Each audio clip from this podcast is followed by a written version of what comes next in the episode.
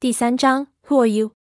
三叔按照当地人的指示，沿着一条不知名的、先民开出的小道，在山峦中走了大概四天时间。这条小道有三分之一段都开凿在峭壁腰子上，据他估计，已经荒废了几百年。原来可能是属于行军的栈道，现在青苔丛生，草木覆盖，越往里走就修造的越粗糙。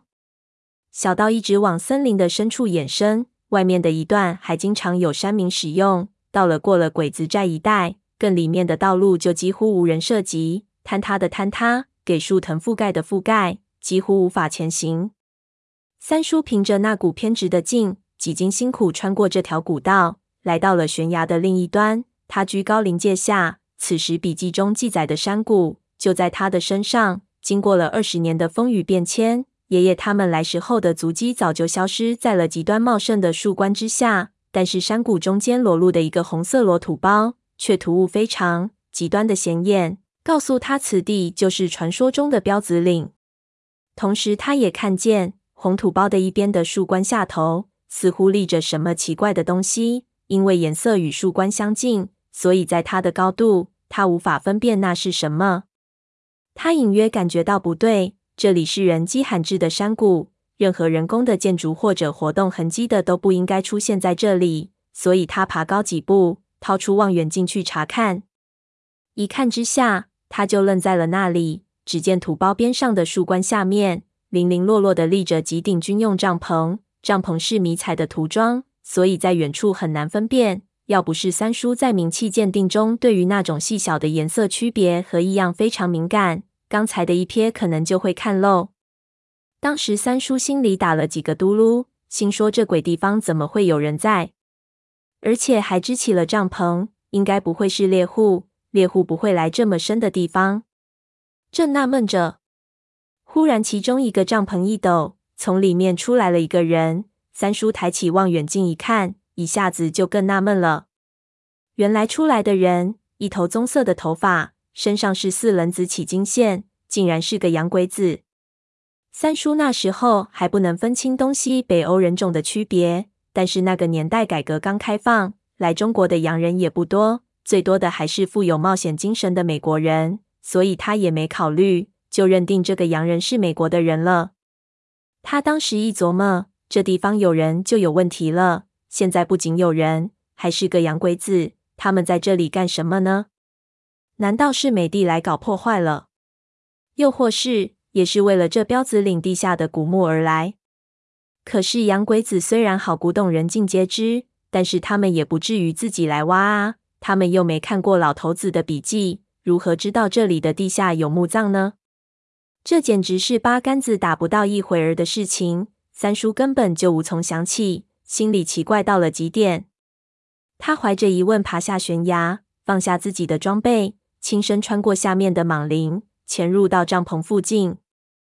发现这些洋鬼子的营地就在红色土包的边缘，大约有四个帐篷，估计人数不会很多。一边还有几个当地人模样的中国人在吸烟休息。他同时还看到一边的土堆上面已经给开了一个大坑，上面盖着一个用竹子搭起的架子，盖着绿色的防水布。因为这些东西在他视野的北面，所以刚才在悬崖上的时候没有看到。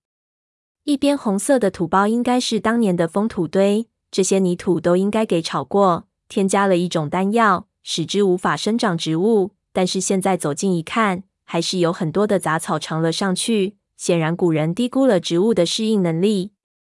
三叔看到那个扫把口状的的坑，马上明白了这些美国人的目的是和自己一样。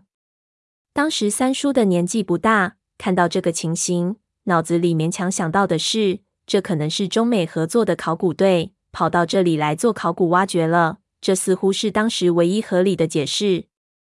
如果北派这个时候只有自认为倒霉，因为他们的规矩，丝不与官争。如果遇到了考古队，你还能如何？你总不能上去杀光他们。但是三叔不同，他不甘心就这样给人截胡了。看着美国人挖掘的位置和力度，他知道这些人没有土夫子的经验。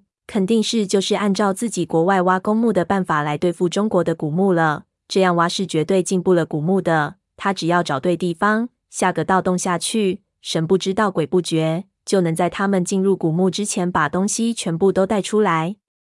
三叔回到自己下来的地方，拿回了自己的装备。此时日渐西斜，他在黄昏中以自己的脚步为尺，穿行了山谷之中，丈量了土丘四周的面积，寻找最合适的打洞位置。